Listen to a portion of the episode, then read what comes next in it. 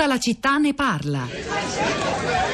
Uno degli aspetti più micidiali dell'attuale cultura è di far credere che sia l'unica cultura, e invece è semplicemente la peggiore. Beh, gli, esempi sono nel cuore di ognuno, per esempio il fatto che la gente vada a lavorare sei giorni a settimana è la cosa più pezzente che si possa immaginare. Come si fa a rubare la vita agli esseri umani in cambio del cibo, del letto e della macchinetta? Mentre fino a ieri credevo che mi avessero fatto un piacere a darmi un lavoro, da oggi penso, penso a questi bastardi che mi stanno rubando l'unica vita che ho, perché non ne avrò un'altra, c'ho solo questa.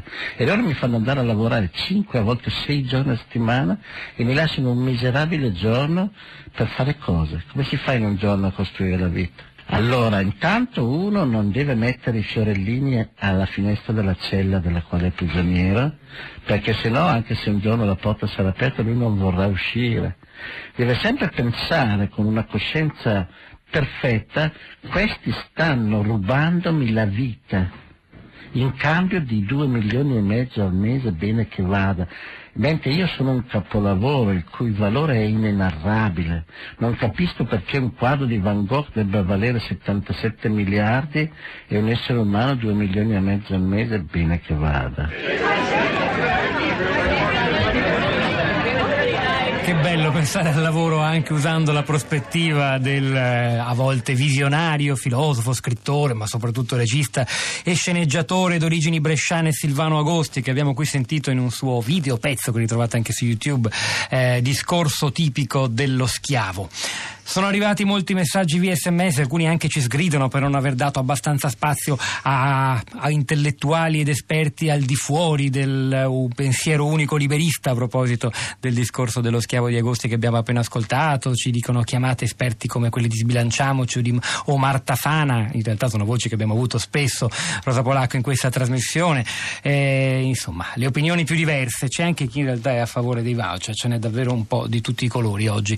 Eh, sulla schermata degli sms che ho davanti a me, quanto ai social network, Rosa Polacco, cosa ci racconti? Eh, rispecchiano quello che stai dicendo, Pietro, c'è una sintonia. Sì, anche qui c'è qualcuno, eh, non dico che difenda i voucher, che mm, per come li, li, stiamo raccontando non sono eh, molto difendibili, ma insomma, ma che ne vede i lati necessari, quantomeno. Mm, vado con ordine così vedete di cosa sto parlando. Prendo i commenti, mh, mm, come sempre, dal nostro profilo Facebook della città di Radio 3.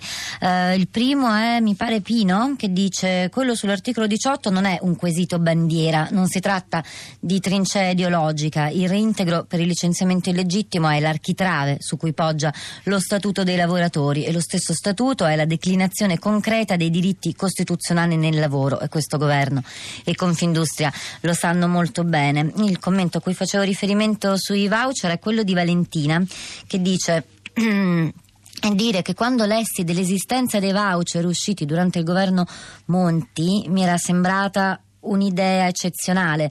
Detestavo l'idea di pagare in nero un amico che mi aiuta a pagare l'imbiancatura di casa. Cosa ci piace di questo voucher? Che remunera in modo trasparente il lavoro occasionale e che è facile, agile.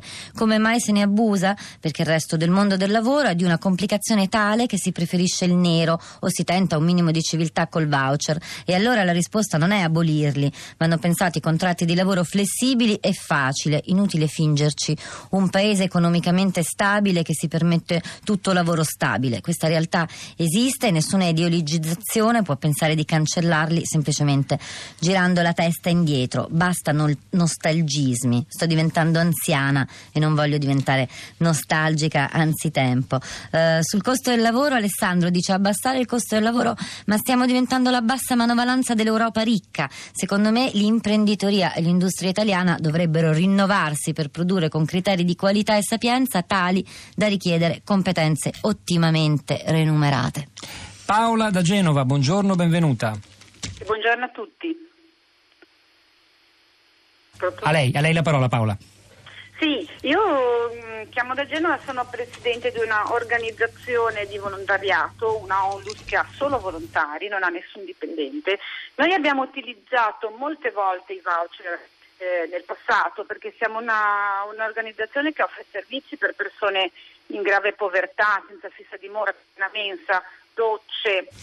E qualche volta abbiamo pagato, remunerato con i voucher alcuni dei nostri utenti per piccolissimi lavori davvero occasionali, pulizia, imbiancatura e collaborazioni varie e sinceramente l'abolizione dei voucher ci mette in grosse difficoltà perché non sappiamo come diciamo, poi in futuro potremo nuovamente eh, pagare queste, queste, persone per queste piccole attività che per loro sono proprio anche un aiuto materiale nel tirare avanti, nel tirare avanti la vita, perché eh, il tema è proprio quello della grossa complessità, sentivo anche il commento che è stato detto prima, dei contratti di lavoro che gettano su delle organizzazioni molto piccole come la nostra, noi abbiamo meno di 100 volontari, quindi siamo un'organizzazione locale e gettano addosso a noi delle complessità, quelle del mondo del lavoro, che sono per noi insostenibili. Grazie, grazie Paola. Mia figlia a settembre 2016 scrive Mauro da Treviso per raccimolare qualche soldo è andata a vendemmiare presso un'azienda agricola della zona. Le è stato proposto il pagamento in voucher a termine vendebbia. Aveva avvanturato 30, 337 euro di compenso, pagati in voucher 37 e in nero 300. Le conclusioni tiratele voi. Andrea da Roma, buongiorno e benvenuto. Buongiorno a voi. No, niente, pronto? Sì, pronto, prego. Sì, no, io volevo intervenire sul, sul fatto che siccome si fanno degli studi di settore, mi pare, anche per eh, fiscalità, eccetera, magari si potrebbero fare anche per quanto riguarda stabilire il bisogno, il fabbisogno di lavori, lavoratori con il voucher. Cioè un'azienda si sa che produce quel numero di, di ore lavoro e quindi sostanzialmente si potrebbe già stabilire prima, stimare quanto bisogno di lavoro precario ci sia nella stessa azienda, tutto qua. Poi per quanto riguarda il discorso sull'alienazione del lavoro è un discorso molto lungo, ma sarebbe il caso di cominciare a, a, ad usare questa occasione di confronto per liberarci dal lavoro alienato, insomma, tutto qua. Grazie Andrea, gireremo la sua proposta almeno virtualmente a chi ci sta lavorando come la Commissione del Lavoro della Camera che peraltro ha iniziato a discutere quella proposta iniziativa di legge del eh, ex Ministro del Lavoro Cesare Damiano eh, il quale per esempio renderebbe impossibile se capiamo bene una stortura come quella capitata nell'azienda agricola del Trevigiano dalla figlia del nostro ascoltatore e chissà forse quello che lei dice potrebbe a sua volta essere integrato, eh, magari se ne discuterà, ci torneremo. Rosa.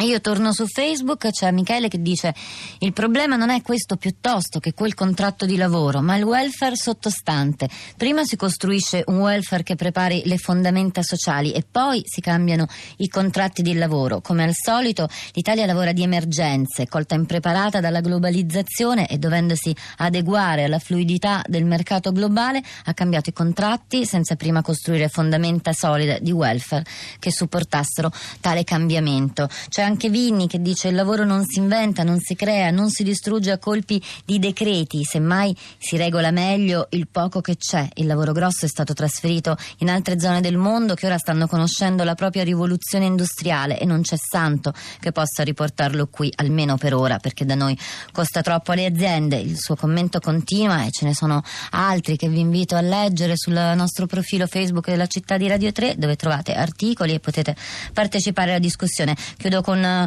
un tweet o due. Roberto dice i voucher sono solo l'ennesimo esempio di misura il cui utilizzo fraudolento rende inutile interrogarsi sull'effettiva utilità e poi c'è Valentina e dice la consulta boccia il quesito del referendum sull'articolo 18 perché c'è un vizio di forma, forse che i lavoratori corrono il rischio di essere tutelati. Oh, poi c'è il merito politico che non abbiamo trattato stamani, ne parla per esempio a proposito di articoli pubblicati sulla città di radiote.blog.rai.it in una bella analisi Francesco Riccardi su avvenire, quasi fossero artificieri, è toccato ai giudici della Corte Costituzionale cominciare ieri a disinnescare quella sorta di, la chiama addirittura bomba a grappolo, certo molti non saranno d'accordo, costituita dal referendum presentati dalla CGL, iniziativa che rischiava non solo di minare ciò che resta della legislatura e la vita del nuovo governo, con ciò che questo avrebbe comportato per le prospettive del Paese, ma soprattutto di far voltare portare ancora una volta all'indietro il dibattito eh, politico. Andatevelo a leggere, poi commentatelo se siete d'accordo oppure no. È il momento di Radio Tremondo con Luigi Spinola. Poi a Radio Trescenza eh, ci sarà una puntata molto speciale. Studenti in studio per un nuovo progetto sull'articolo 9 della Costituzione. Restate dunque in ascolto, eh, come è ovvio. Giovanni Sardi stamattina alla parte tecnica, Piero Pugliese alla regia. Pietro del Soldero Polacco a questi microfoni, al di là del vetro, Cristina Faloci la nostra curatrice Cristiana Castellotti, Florinda Fiamma che ha continuato ad aggiornare, lo faremo ancora, il blog della città e noi in diretta ci risentiamo domani mattina alle 10.